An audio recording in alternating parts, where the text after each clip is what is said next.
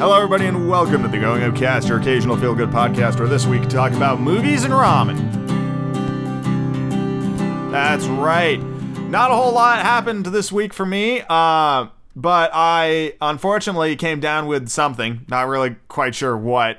Um, but it my throat hurts like a son of a bitch, and it isn't COVID because I took the test, but I don't have tests for any other diseases, so it's a goddamn mystery. Why you go to the doctor? Because I don't. I don't want to. Um, that's I'm just lazy, and yeah. Anyway, uh, in my in my current kind of uh lazy state, I say lazy healing. Let's call it healing. My current healing state. I watched uh, a metric butt fucking ton of movies, um, including the newest Batman movie, which honestly I talk about that movie for an incredibly long amount of time. And then I dive into some good old fashioned golden age of Hollywood stuff, and we talk about the Maltese Falcon and Treasures of the Sierra Madres, two Humphrey Bogart movies. Um, I think there's something else in there that I talk about as well, but I can't for the life of me remember. Oh, also, um, in me trying to heal, uh, I ate a bunch of make it yourself ramen types. I think in this uh, we talk about. I want to say we talk about three types of ramen. It maybe it might be four. I can't quite remember. I've got more, um, but the you'll hear my general consensus of what I think of like do it yourself ramen. Um, yeah, yeah, yeah. It's been it's been a weird fucking week. You know when when you don't have like the stability of work to kind of keep you productive, it's really easy to kind of lose yourself. And you know, I've been staying home trying to heal, you know, staying hydrated and doing all that fun stuff. And it's just like, I'm bored out of my mind. Like, I would love nothing more than to like go out and see some nature, especially because it's such a nice fucking weekend. But I can't because I will relapse if I try to do too much too fast and I'll just get worse. So I gotta continue to take it easy and rest. And it fucking sucks. It's it's the equivalent. Nobody wants to be sick on the weekend or during work. Like fucking I'm not I'm not missing school anymore. I got shit to do, but I'm too weak to do it. It sucks. So stay healthy, please, for love of God. Don't be like me. Don't get what I think is bronchitis. Um, it sucks. Anyway, let's talk about some fucking ramen and some movies.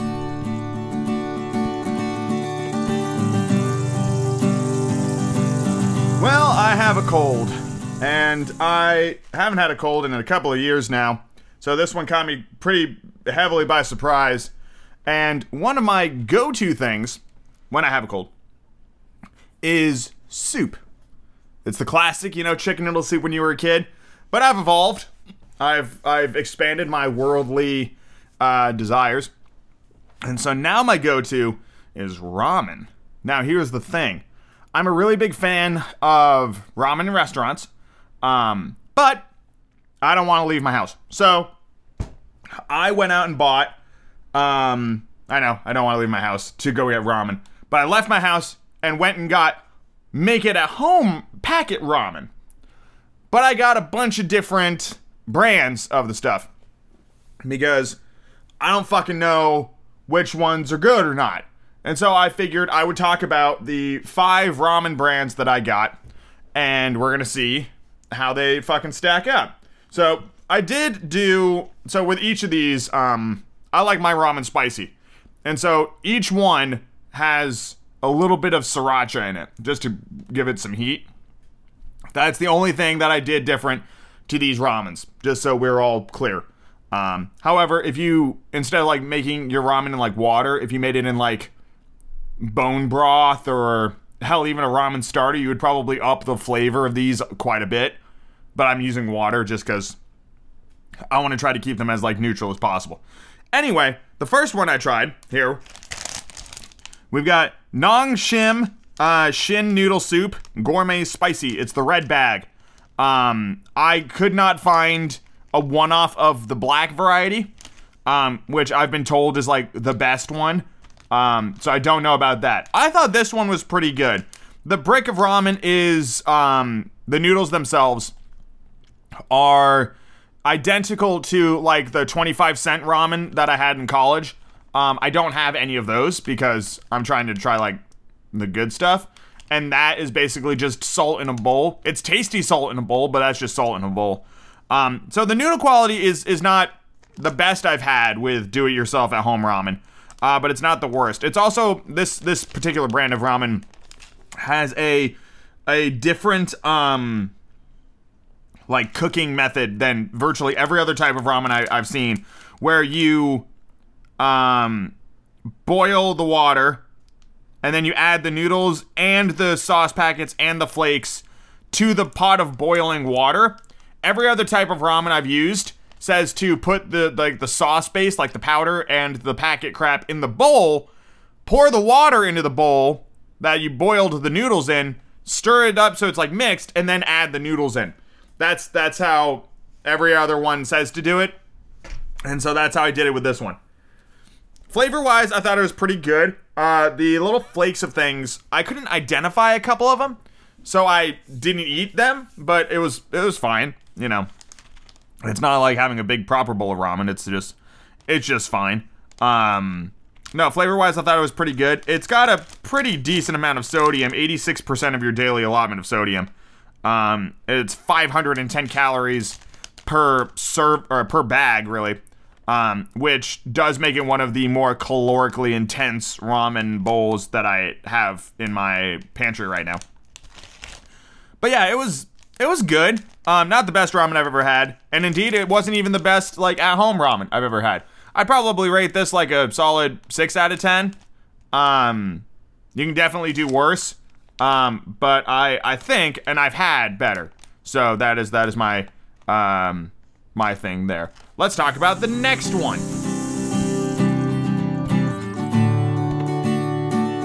Next up to the chopping block comes to us from Iron Chef Masaharu Morimoto. It is Momosan Tokyo chicken ramen. I got this in a uh, big old like 10 pack from Costco weeks ago. Um, not even weeks, actually. I've had this stuff for months. Um, and I just now finally got around to trying it and the quality of the noodle is better than the previous ramen brand. So I like that. It's got like more starch to it. Uh, you can tell it's just like a higher quality noodle.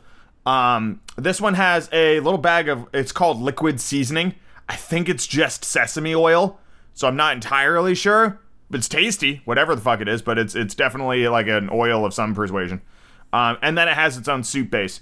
And so just like the other ramen, you you boil your brick of ramen in the 450 milliliters of water or whatever the fuck it's specially, you know, tells you to do.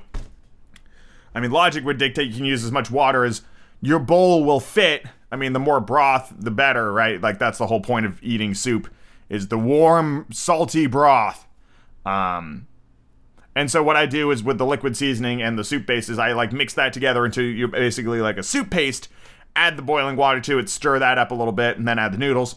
Um, and with that one, the Morimoto ramen, uh, it's not spicy whatsoever. The uh, the red bag I talked about just now had a little bit of natural heat to it, but it wasn't enough for me, so I added the sriracha. This one it took quite a bit of sriracha in order for it to like kind of really get to the level of heat that I'm looking for. Basically, where you kind of you know get a little snotty. Like that's that's what you want. Um, that's the proper level of heat. Um, that being said, the the flavor profile of this one is is completely different. Um, it's it's got a, a, pretty good depth of flavor, especially for like a do-it-yourself ramen. Um, so I, I would recommend that one too. Probably give it a seven out of ten. Um, and I I would recommend it. I'm not sure where else you can get it besides Costco. I haven't seen it anywhere else. Um, but it's a it's a pretty solid one. It's pretty solid one. I've got high hopes for the other ones, the ones I'm gonna do next. Um, especially um the there I have one where instead of it being like a brick of ramen, it's like a they're like long like spaghetti noodles. Um, so I'm really interested to see how that one's to go. I think those are probably to be the best noodles out of all of them. So let's move on to the next one. We interrupt me talking about different types of ramen to bring you a review of the latest Batman movie, live action Batman movie. There may be an animated one that's slightly more recent, but I don't know about it. The Batman directed by Matt Reeves, came out a couple of weeks ago. Honestly, like I'm actually pretty pretty on it for this one. Of course, I waited for it to drop on HBO Max because I'm stubborn. And um, boy, howdy, if you've been listening to this podcast for a second, you know that I'm a big Batman fan. if you want to know what it what my opinions are for a fuck ton of Batman movies, well, you can scroll back into deeper episodes of the podcast where I reviewed a whole fucking mess of them. I won't even say all of them because more were added later, um, and I need to circle back and watch those. But I'm a big Batman fan. Um, and so when I say that this movie is both A, really good, and B, my favorite representation of Batman, might perk your ears up a little bit. So, yeah, in terms of live action Batmans, this is my new standard. What Christian Christian Bale was was the previous one, but where I think Christian Bale and a lot of other Batman actors, including Kevin Conroy, fail is Batman and Bruce Wayne feel like two different people most of the time. There's a disconnect. You know, they they really don't seem like the same person. I mean, Bruce Wayne, the philanthropist, and you know the the golden boy of Gotham, versus Batman, this fucking brutal, ass kicking detective. Like, you could write them as two different characters, and there's a dichotomy there. And depending on the type of story you're telling, that dichotomy can make a lot of sense.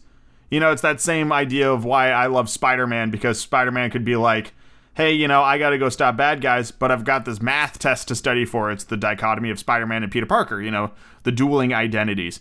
This is the first movie, the first movie, where not only do Bruce Wayne and Batman feel like people, they feel like the same person. Matt, uh, Robert Pattinson brings the same energy to both halves of this character, and that you see Bruce under the mask and you see Batman behind Bruce's eyes when they're the other. You can see the other half. And it feels like a complete whole character for like the first fucking time in any of these fucking live action Batman movies. They always feel like just separate individuals. It is the first time, in my opinion at least, it really feels like they're brought together. And that's done through incredible acting and wonderful writing to really sell that. Um, cinematography in this movie was also really fucking impressive. There were a lot of amazing shots. The utilization of orange and blue color was consistent throughout the entire movie. Um, it was one of those things that once you started noticing it, you couldn't stop noticing it. And so, because I noticed it, I have to tell you about it there's a lot of orange and blue in this movie. Like a lot. Like those are the dominant colors. Orange and blue and black. Um, it actually almost reminds me of how they drew the animated series where it was on black paper. Um, and it just has this like natural darkness to it. Um, also, this movie gets mad props from me for making Gotham seem like the shittiest fucking city ever. Like, most of the time it's it's New York with like a coat of paint, but this fucking city is a hole and it looks awful and that's what it's supposed to be. Gotham sucks. Like this is the like this is such a great representation of Gotham and being a fucking terrible place to live and be and and try and survive in. It's corrupt. It rains like non fucking stop and it's not like fun Pacific Northwest rain where it's like kind of cloudy and dingy and drizzly like all the fucking time. It's like pouring cats and dogs all the fucking time in that fucking city and it just seems like you're like it's the type of place where your socks are never dry. It's that kind of miserable. And I know that sounds kind of like not very miserable, but could you imagine eternal wet socks? You would be so fucking annoyed at everything. And that's what this fucking show shit is about. The um this movie clearly draws inspiration from year one, right? He's a very young Batman. He's probably been, only been doing this for like a couple of years. Um in in this shit at the start of the movie. Um I saw some long Halloween influence um which is kind of nice that it made it into the live action because the actual adaptation of Long Halloween is long and boring and kind of sucked. Um, so there's definitely some stuff there. Um, and then you get Riddler and uh, Paul Dano playing the Riddler. He did an amazing job. There is not a weak acting link in the entire fucking movie. Robert Pattinson fucking kills it. Zoe Kravitz fucking kills it. Andy Serkis fucking kills it. If anything, I wish we saw more of Andy Serkis. Um, I think the the real golden egg here, besides Pattinson's incredible portrayal of Batman, and I cannot wait to see him do it more. Colin Farrell as the Penguin was a uh, unexpected treat. I don't think Colin Farrell's a bad actor, um, but he he definitely breathes a lot of life into the Penguin, and uh, it was nice to see the Penguin on the the big screen for the first time since fucking Danny DeVito. Um, so that was really nice. Man, I, I kind of want to talk about the plot of the movie, but the ride is so entertaining. Um, and as the as the mystery unfolds, because the Riddler is the main villain of this movie. Um, and if you had told me that like a couple of years before this movie came out, I probably would have said, "That's stupid." The Riddler can't carry a whole movie on his own. He can. You can. You just got to tweak him a little bit. Um, and it was uh it was incredibly well done. He it's it's an over the top performance, but he sells it so fucking well. Um, there's a there's a particular scene later on in the film um, where uh, Riddler and uh, Batman have a conversation, and that interaction is so fucking mwah. It's oh, it's so good. Um, I'm not going to talk about the specific details of this plot.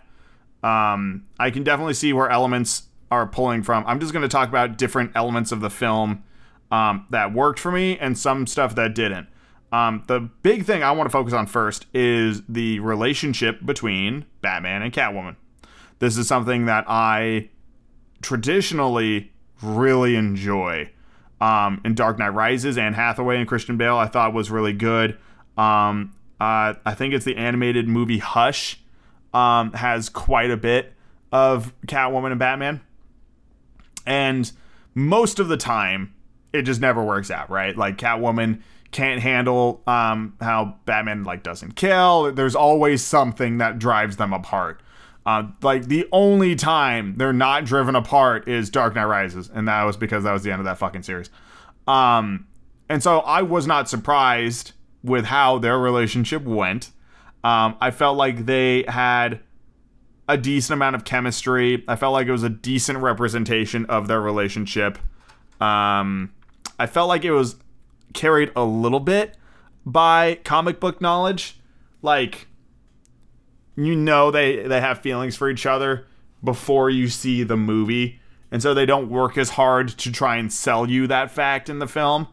Um, it's kind of like understanding that Batman doesn't kill. Like that's a thing that the movie does go into a little bit, but it doesn't like go out of its way to establish that fact. Also, I appreciate this movie for not beating us over the head with the death of Thomas Martha Wayne by showing it to us. It's a plot point in the movie, don't get me wrong, and I love what they did with it. Um, but we don't start the movie that way. And I was so fucking convinced we were. But no, the movie starts at the start of the movie. Like it, there's no flashback. Um, are there any flashbacks? I don't think so. I think it's done with news footage. Um, I don't think it flashes back ever. The movie just happens. There's no there's no previously on. There's no there's none of that shit. It just it just occurs before you in real time. Um, and that's really fucking nice. Cuz this movie is pretty ambitious. It's almost 3 hours long as the first entry in a new trilogy, a new connected universe that has nothing to do with the DCEU. Has nothing to do with that. This is a different Batman. This is a different world. It has nothing to do with Aquaman or the Flash or Wonder Woman or any of that shit. And I like that. I like that a lot. This is the best DC movie I've seen since the Christopher Nolan Batman movies. And those barely count as DC movies. This is a fucking DC movie because it understands Batman incredibly well and it portrayed him really well. And it was nice to see a villain that wasn't just Batman kicking the shit out of him. Because don't get me wrong, Paul Dano would have lost that fight in a second, but they never lay hands on each other in the whole movie. It's all a mental game. It's all about those fucking riddles. And it's so fucking stupid the riddler like just as a concept. Like i love how this interpretation of the character but every time a riddle was stated in this movie i could not help but think about the 1960s batman with adam west and those fucking riddles where it's like what weighs five pounds and is dangerous? And adam west waits a beat and he goes a sparrow with a machine gun. And robin's like of course it's so simple. And i'm like those aren't riddles. It's complete nonsense this movie had some riddles. Like you could probably figure these out as you're watching it. I never heard these riddles before, so that's nice. Um, except for the ones that were like used as insults. Um, so that was that was pretty good. And no, I, I, I very much enjoyed the riddles. It's smart writing, smart writing for sure. Um, which is also nice because uh, it was written by the director and Peter Craig, um, who what else did you write? You wrote some other stuff. Uh, Hunger Games. All right, well. And Bad Boys for Life. Whew. All right, well, you know what? This movie was written pretty good. So I guess you, uh, you, you, you needed a win at some point. I also really, really, really love the city's relationship with Batman. Most of the time, Batman's like a fucking, you know, enemy of the law and he's he's a vigilante and the city hates him and the cops hate him and everybody fucking hates him. Not in this goddamn movie. Batman is a fucking hero in this fucking movie. Not in the beginning, but once once the ending rolls around, Batman's a fucking hero and he has like everyone's respect. Everybody loves Batman. And I thought that was so fucking nice to see. Like it took a second for people to like accept him as a hero, and it's so nice to see Batman like actually saving people. He's not just out there kicking the shit out of out of bad guys. He saves people in this movie multiple times. It's the first thing you see Batman do is he saves people from being mugged by this like weird white face skinhead gang. Um, I thought that was that was awesome. I loved the the presence of just villainy like every scene in the Iceberg Lounge, everything with uh, fucking Falcone or Falcone or whatever the fuck. I loved all that shit. Um, I thought that was that was really well done.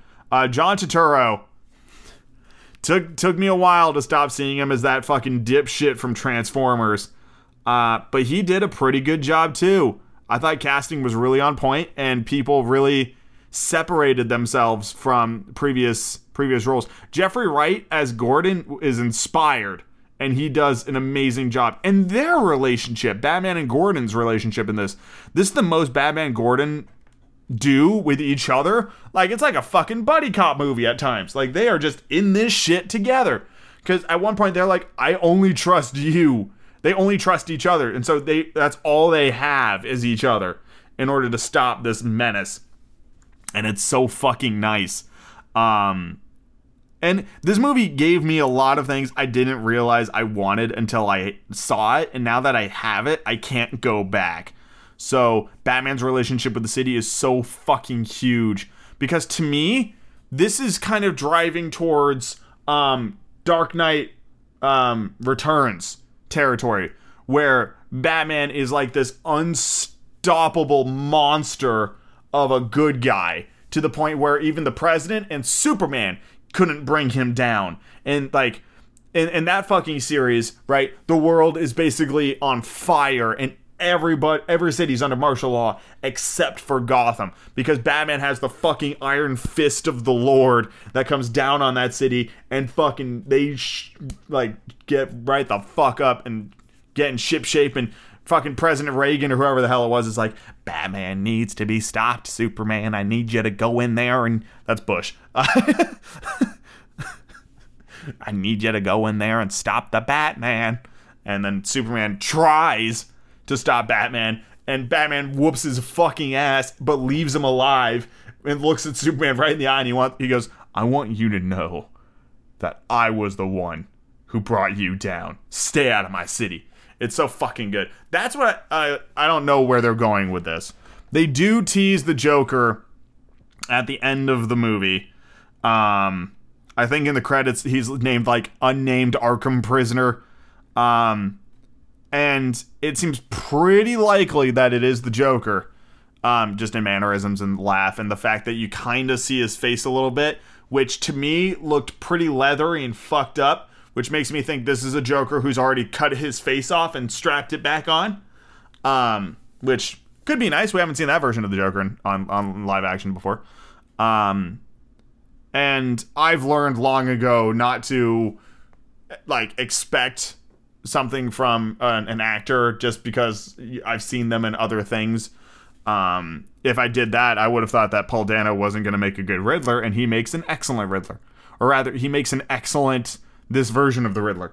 Um, and so if they go with Joker next, which I kind of hope they don't, um, it's not that I don't like the Joker, it's that I feel like we got what the Joker story is gonna be with this. Because the Joker and the Riddler are essentially the same type of villain. Somebody who's lost their goddamn mind, who kills people to taunt Batman. They're basically the same. One does it with riddles and the other one does it with clown shit. They're basically the same. So I feel like a Joker movie would be a little too similar to what we just got with the Riddler. So I'm not sure what villain you go with next. I mean, doing because the penguin is right the fuck there, and it's quite clear that he's building towards something. Um, and I even think they're they're making a, a fucking penguin TV show um, to tie in with this shit, which is fascinating. Um, I think that would be has the potential to be good. Um, yeah, so it's it's supposed to be the start of a new trilogy. Um, HBO was developing a spin-off series on the Penguin. Um, so who yeah, it looks like it'll be a limited series, and then apparently there's going to be a spin-off series on um, Arkham Asylum itself. Uh, envisioned a horror tone, with Arkham being depicted as a haunted house. Ooh, interesting. I like it. So, yeah, I'm not I'm not sure where they're gonna go with it next. This is a, an incredibly dark and depressing vision of Gotham and it definitely smacks of realism. I mean, Batman's Batmobile in this movie is basically a souped up, like, fucking Corvette.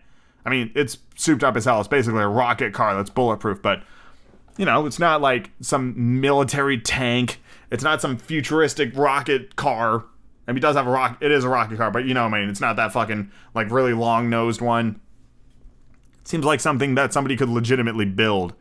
Um, and that's that's you know a big part of this Batman is he's he does seem very realistic.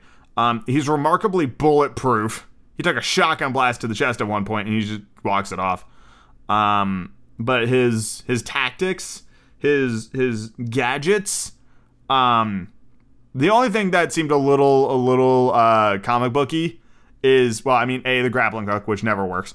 Um, but the fucking uh, contact lens webcam that seemed to have infinite battery life seems a little um I don't doubt that the technology could exist. I just don't think it would last that long. Is my big complaint there. So yeah, um is there anything else I want to say about this movie? It was it was remarkably good. It's definitely up there in terms of like my all-time favorite Batman movies. Um, and I think honestly, for me, it's it's all about Batman.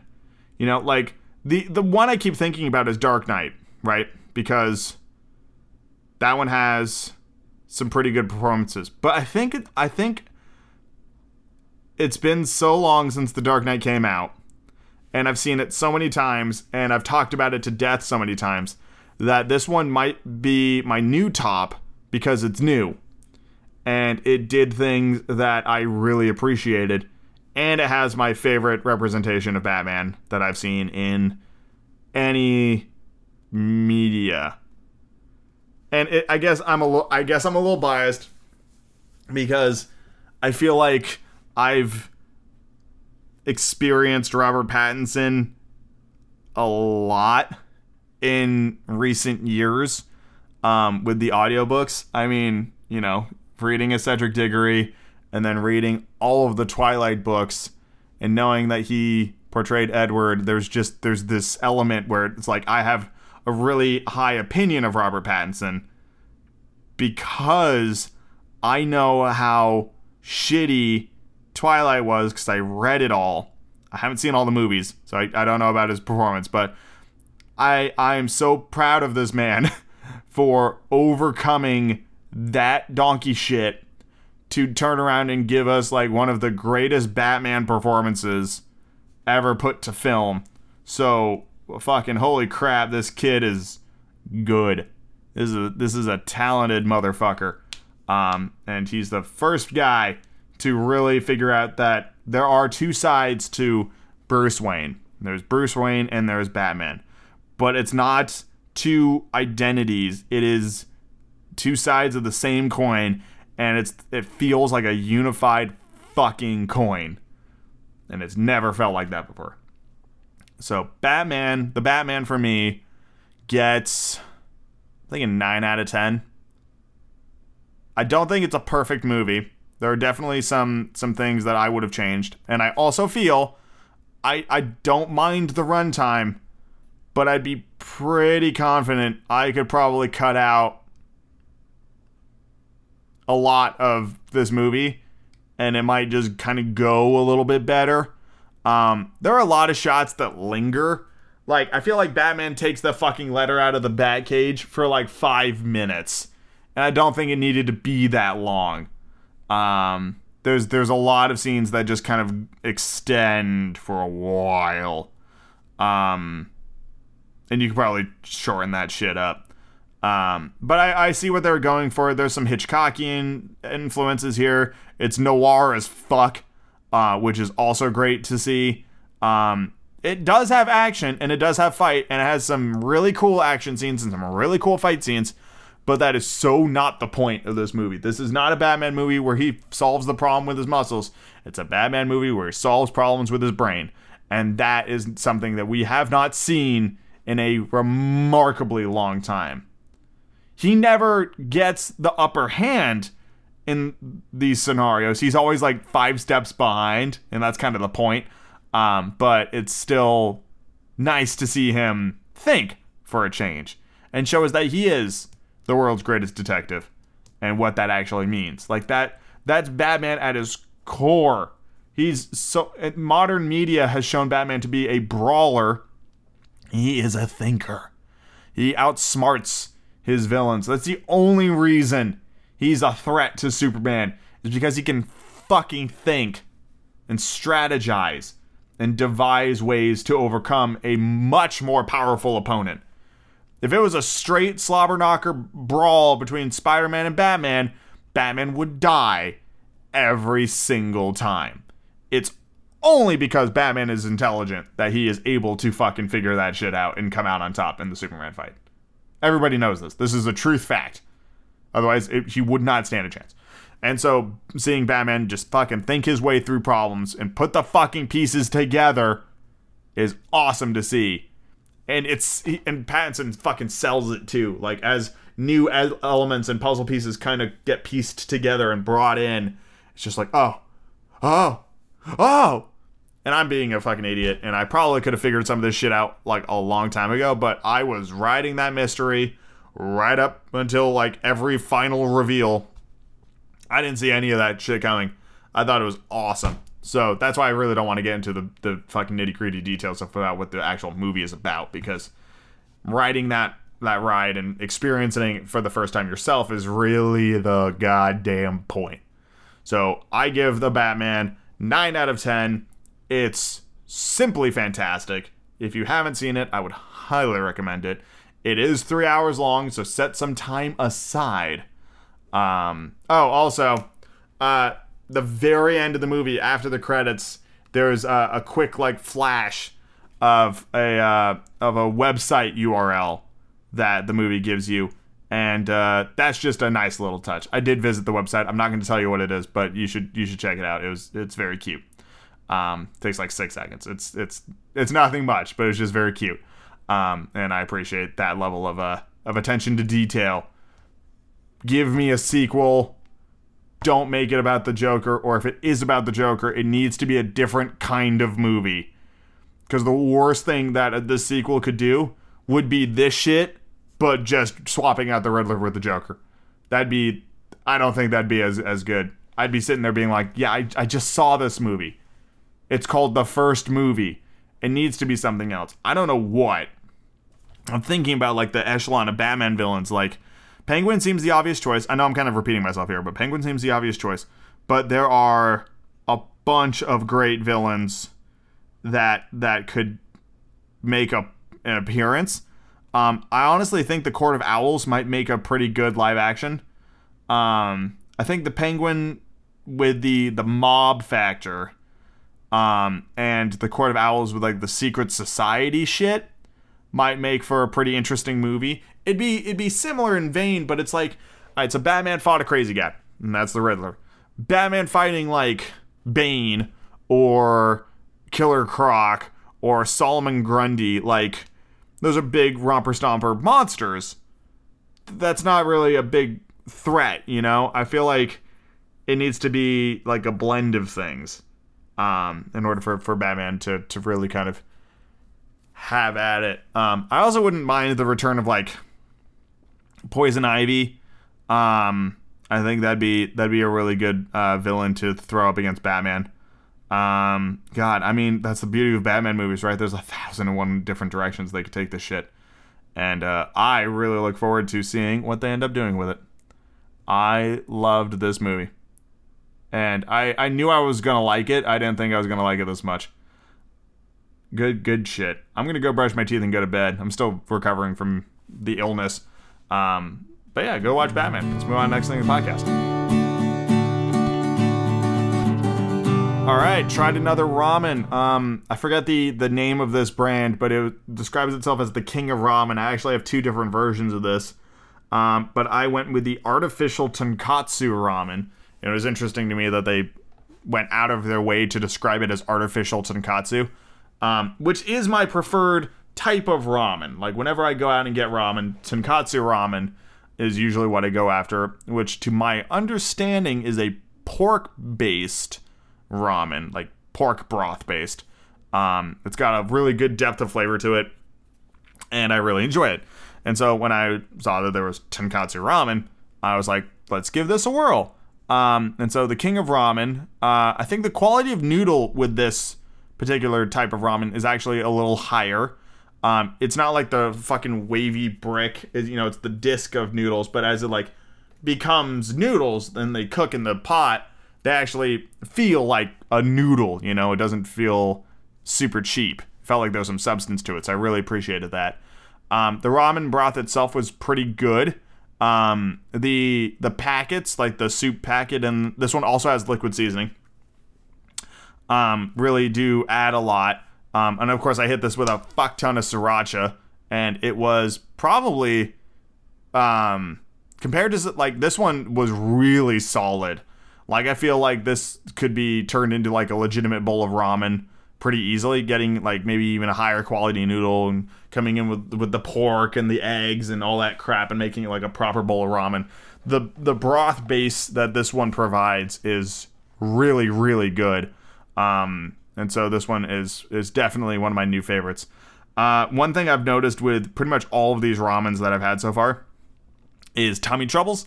Um, and I think it's because of the sriracha I keep adding. Uh, because I make it like fucking melt your lips off hot, and then my bowels go nope. So that could be a thing. Um, I've got one more from from this particular brand that is miso flavored. Um, and to the best of my knowledge, I don't think I've ever had a miso ramen. So I'm really curious about how this one's gonna go down. Um, and then I've got one more um, to try that is like super fancy um, that has multiple servings in it.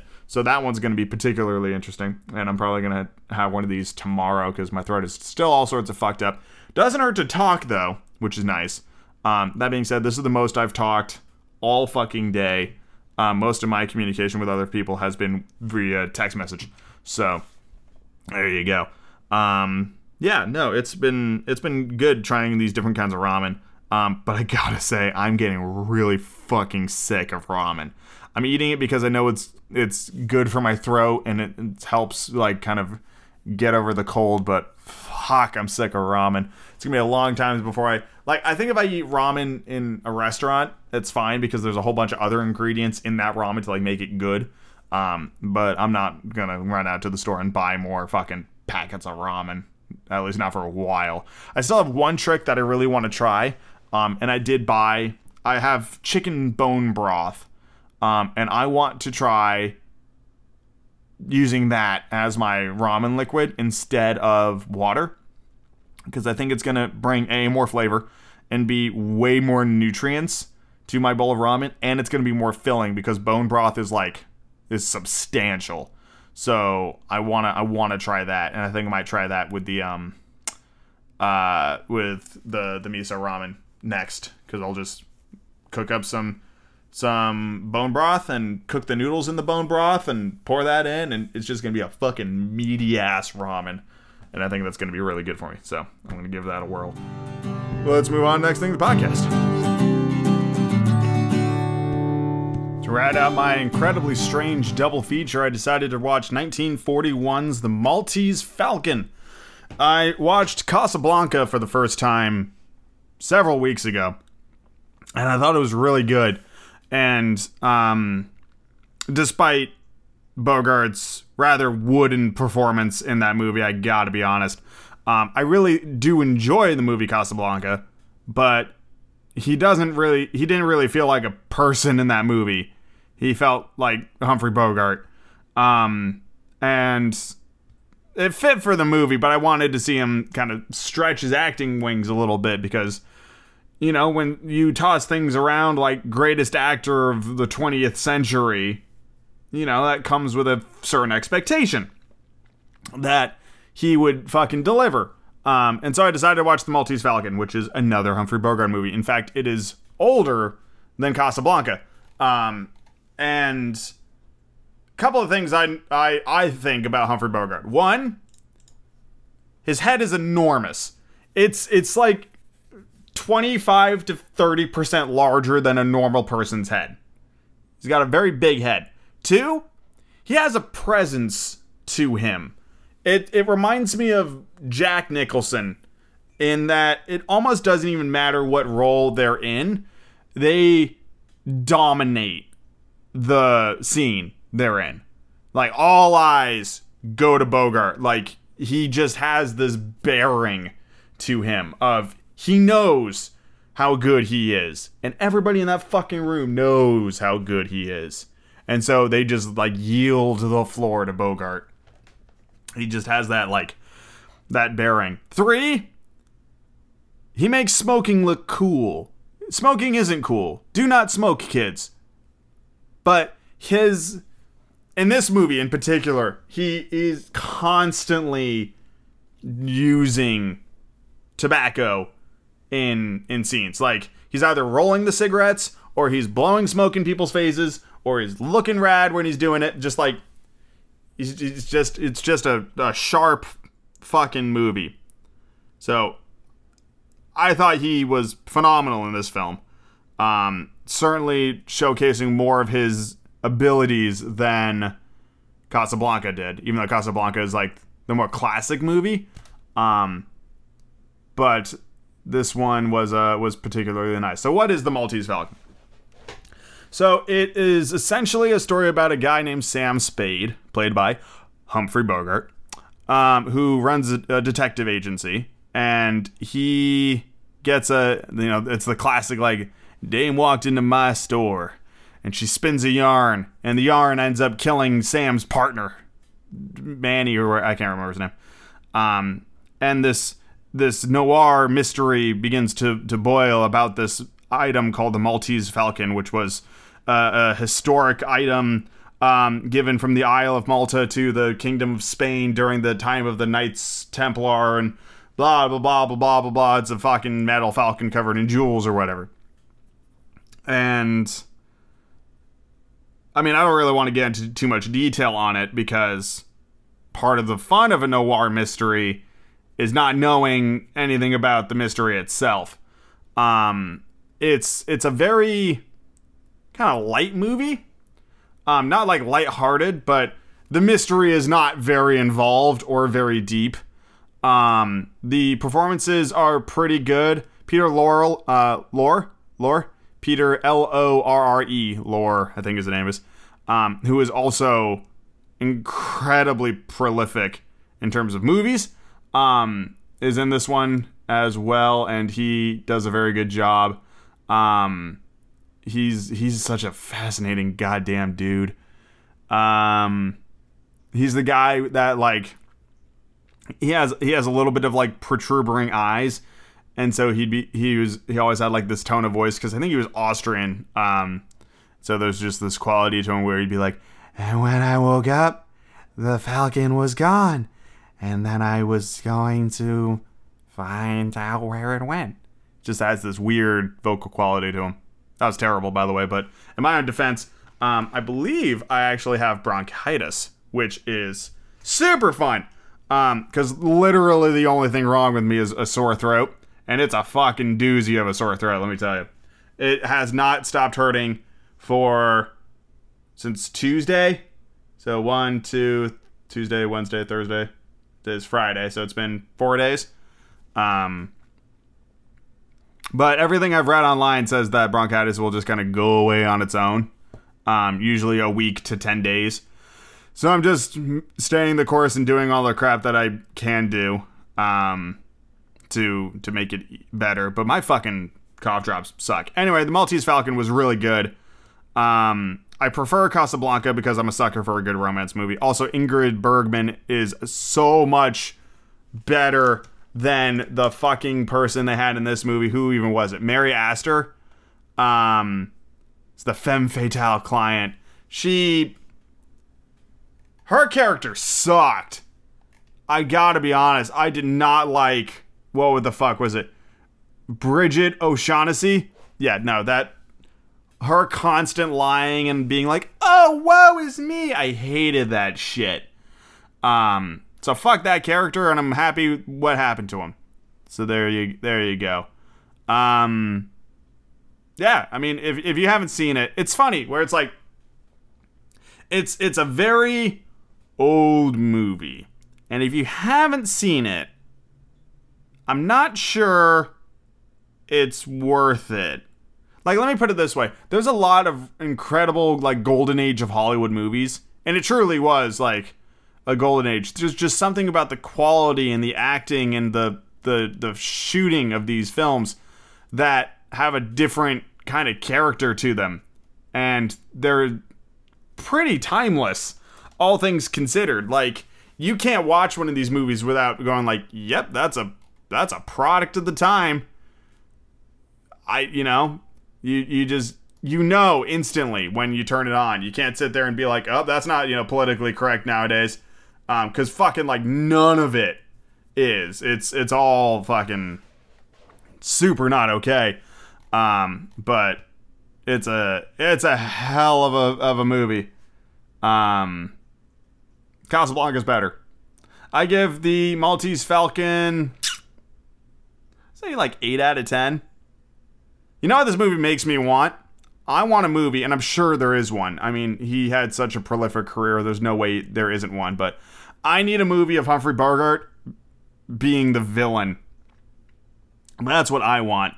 I would adore that because in this movie he was very intimidating, um, very often, and I feel like he would kill as a villain. I don't think he ever played one. I mean, that's that's kind of his his shtick, right? He's the he's the goddamn hero. Like he is the hero.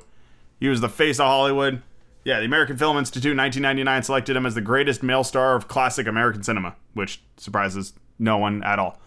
So yeah, good good stuff. I, I very much enjoy watching some of those Turner Classic movies on HBO Max. It is so much fun to dive back into them. go watch go watch Casablanca. Uh, next up, I have Treasure of the Sierra Madre, and um, if I can find the African Queen, I'm gonna watch that as well. But maybe later. Move on next thing in the podcast. I don't know what's gotten into me with this Humphrey Bogart kick, but I just finished The Treasures of the Sierra Madres, which was a later um, movie in Bogart's career, and it scratched the itch that I wanted after seeing um, the Maltese Falcon, which is I wanted to see Bogart play a villain. And I wouldn't really classify him as like the villain. I would say Greed is more the villain of this movie, but he definitely does villainous things in this film. And just as I predicted, he did a really good job of that. Um, it was also somewhat Twilight Zone esque. Uh, there's a lot of uh, periods where Humphrey is just talking to himself, um, and he's doing that whole like, well, maybe I didn't shoot him right. Maybe he's still alive. Maybe his eyes are looking at me in the night, watching me. And then he freaks out. Treasure of Sierra Madre starts with Humphrey Bogart being poor as shit. Dude's broke out on his ass. And after getting scammed out of a couple of good weeks' pay for work, uh, he meets up with this guy named Curtin uh, and this old man named Howard. And uh, the old man starts talking about gold prospecting.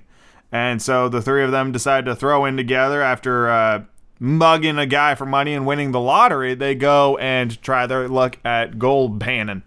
And um, this is where, like, the classic vision of like a crazy old prospector man comes from. You know the prospector dance?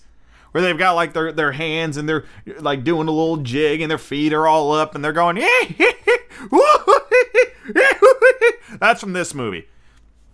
That's uh that's exactly from this movie. In fact, that guy won an Academy Award for Best Supporting Actor for being Howard the Prospector. So fucking cheers to you. He was the brother of the director. I want to say his name was John Huston. Um, uh, is that what it was? I can't remember. Um, but anyway, the Huston family are uh, pretty fucking prolific. Not only did one of them direct it, but two of them starred in it, and then I believe Anjelica Huston is the daughter of the director. It's a pretty pretty influential Hollywood family we got here. We got Academy Award winners. We got, I mean, the fucking director is arguably one of the like the best. I didn't talk about this when I was talking about the Maltese Falcon last night, but there's a lot. Maltese Falcon is shot really fucking well, which is impressive because it's his directorial debut. But there are so many scenes where Bogart's back is to the camera and the camera's like shot over his shoulder. Um, and it's fascinating to me because it's like he's your leading man and you see the back of his head more than you see the front of it in that movie. And it's like it's all done by choice. Like they meant to do that and it's just it's a really interesting quirk and I thought that made it I don't know. It, it kind of made it feel like the audience was like a confidant in in Bogart's like interrogations throughout that movie. You know, it felt like we were just like kind of being his pal in that rather than watching something. I felt more involved, which is really interesting because the actor straight up just has his back to you. So it's just I don't know. It was really interesting. Um, but Treasures of Sierra Madre is a completely different kind of movie. If uh, Maltese Falcon is classic film noir, then Maltese Falcon is. I mean, it, it's like a it's a pretty classic story. Three guys go out panning for gold, and then the mistrust begins. And it's Bogart who doesn't trust the other two, um, at all. What like he he like gets it in his head. It's just like that he's he gets so suspicious. And I'm sitting there being like, uh, this is interesting and fun. I wanted to see Bogart do some some villainous stuff, and him threatening to kill and indeeding attempting to kill in this movie, and then getting killed himself um, it was was things that I was not expecting. It was filmed on location, which very few Hollywood movies were back then. Um, mostly because it was incredibly expensive. You're ever curious how they fucking did that shit, you just Google what fucking the cameras looked like back then. The things were enormous. It's it must have been an incredible undertaking to film that thing on location.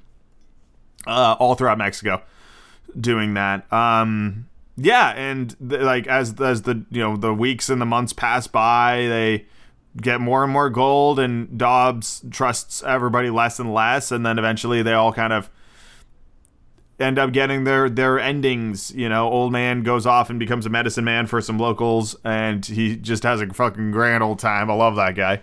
Uh, the other guy goes off and search of peach trees, and a, a widow to inform her that her husband was killed, and fucking Humphrey Bogart died. And I'm willing to bet there's probably not many movies in which Humphrey Bogart kicks the bucket, but he does in this one. And it was uh it was a decent flick. I think I'm a little old movied out, if that makes sense. Like I've now watched quite a few of them back to back. Um, although I just found out that The African Queen is free on YouTube, and I've always heard that was like Bogart's best. The thing is, it's just like he's a good actor. He's like I thought his act like each movie I see of his he gets progressively better and better at acting as I continue on. And it's not like I'm watching them in like like uh, you know, African Queen is one of his last movies. So it makes sense that he's probably going to put out his best performance then because he has a lot of acting under his belt. But Casablanca, I thought it was wooden. Maltese Falcon, he definitely had a bit more in terms of like facial expressions and stuff like that. Though I was like, I was more intrigued with with what he was doing. And in this movie, like he just straight up pulled that like intimidating, crazy guy that just straight up murdered his friend. He pulled that off really well, um, and I thought that was that was very impressive. So, but he is the he's he's the same in every fucking movie he's in. He doesn't do accents. You know, he's he's he's just playing himself or he's just playing everything the same. It's just like doesn't matter what you put him in. You can put him as a penguin, you'd be like, "Hey, it's me. I'm a penguin." quack quack you know just like whatever um it'd be it'd be the same fucking shit and not that there's anything wrong with that. I mean ryan reynolds is the same in every movie. The rock is the same in every movie. Arnold schwarzenegger is the da- same in every movie. There are actors who basically stick to their shtick and do that in every fucking movie. And that's perfectly fine. You know, there are so many movies that I never would have seen if it wasn't for actors and the like the stability you have when they're involved, right? Like The Adam Project. I haven't seen it yet, but I know I'm going to. Why? Cuz I love Ryan Reynolds. And Ryan Reynolds being Ryan Reynolds is worth the price of admission pretty much nonstop. And I imagine that's what it was like back in, you know, the 40s and the 50s. If Humphrey Bogart's name was on the fucking ticket, people would go and see Humphrey Bogart. And while I was doing some research on Bogart, um, I found out that there is a vocal syndrome named after him. The Bogart, and actually his his last wife, Lauren Bacall. It's called the Bogart Bacall syndrome, and apparently it's what happens when you basically talk too much in a voice that isn't your own and fuck up your vocal cords because of it. Um, which I thought was interesting. I'd never heard of the uh, Bogart Bacall syndrome before. But apparently it comes from trying to sound like either of them. And they both have fairly low voices. Um you know, you wouldn't be too too far off just kind of deepening your voice and saying "see" a lot um, in order to sound like either of them. Humphrey Bogart, see? My head is twice the size of an older person's head, see? So he's he is damn entertaining though. When he's on his game, that's a that's a fucking that's a, that's quite a performance he puts forward. Dude carries these fucking movies, which is good because these old fucking movies really don't have much else going on besides their acting, and that's kind of why I like it. It's almost like watching a play. You know, today's movies, it's there's a lot of special effects, there's a lot of action, there's a lot of violence, there's a lot of explosions. Uh, and you get a little bit of violence. Like there's a shootout in this movie for sure, but it's like it's not on the same scale. You know, it really is like watching a play. It's a completely different kind of movie. Um, and I love them both equally, but it's so kind of nice to see something fairly um, straightforward. So that's why that's why I really like this movie. So I would give Treasures of the Sierra Madre probably I don't remember. Hmm, I'd say seven out of ten. It's a pretty solid movie. I'd probably give the equivalent of Maltese Falcon. I might give Maltese Falcon an 8 out of 10. I don't remember if I actually gave it a rating, but now that it's like the next day. Um, oh, also, I watched Time Bandits because I, I want I googled on HBO Max every movie that had Sean Connery in it, and Time Bandits came up, and I was like, "What the fuck is Time Bandits?" It's a Terry Gilliam movie, um, and it was written by him and Michael Palin, and both of those guys come to us from Monty Python. And so I was like, all right, all right. Those are the f- smart, funny guys. Let's give this movie a shot. Um, it's okay. I'll be honest, I don't really know how it ended because I was like, it was like 6 a.m. this morning when I put that movie on. Um, because I'm still like recovering from what I what I uh, have guessed based on my own experience and what the internet has told me is bronchitis. Um, which should go away in a couple of days. Um, I was lying in bed watching this movie, and it's and I fell asleep like in the in the climactic finale of this film. So I don't really know how it ended. Um, and it was fine. I mean, it's it's not nothing I haven't seen before. I mean, there's definitely elements of that movie I've never quite experienced before. Um, and so it did have some new stuff to throw at me, but I think like the general little kid goes on an adventure through time sort of story, um, I've seen performed better elsewhere. It actually reminded me of like Labyrinth, uh, quite a bit. Um, I think there were some pretty strong parallels between those two movies, like just kind of the wackiness of the adventure. And to be fair, that is the point of the movie. To, apparently, uh, Gilliam made a trilogy of films about uh, understanding and like looking at the world through like the wacky lens of various perspectives. And so this was about looking at the world through the wacky lens of a child. And then a movie called Brazil was about looking at the world through the eyes of an adult. And then he came out with another movie that I can't remember the title of, but apparently that's what it's like to look at the world through the eyes of a really old guy. So that's a really interesting trilogy of movies. Um, and I'm sure if you watched all three of these things, you'd have a really fucking weird philosophical movie night. That being said, I thought Time Bandit was, um, it was probably incredibly original for its time, but you know, it's not the 80s anymore, so it's it's not as uh, unique as I imagined many people thought it was at the time. I will say that the movie ends really weirdly. Um, the kid like leaves his magical fantasy time traveling world and goes back home, and his house is on fire and then the guy who played Agamemnon, Sean Connery, is there as a firefighter, and he's just he's just there, and he puts the fire out, and his parents open like the toaster oven that started the fire, and there's just this black rock in it, and the kid goes, "Mom, Dad, don't touch it, it's evil," and they touch it and die. And then the kid walks back to like the ashes of his family home while all the neighbors are going like, "Oh my, oh my word!" And the movie ends. That's it. There's no like the kid goes back to time traveling, nothing. Kid's just an orphan now. Kid's just fucked. He's got nobody. He's got nobody left. Six out of ten for that movie. Gets an extra point because of Sean Connery.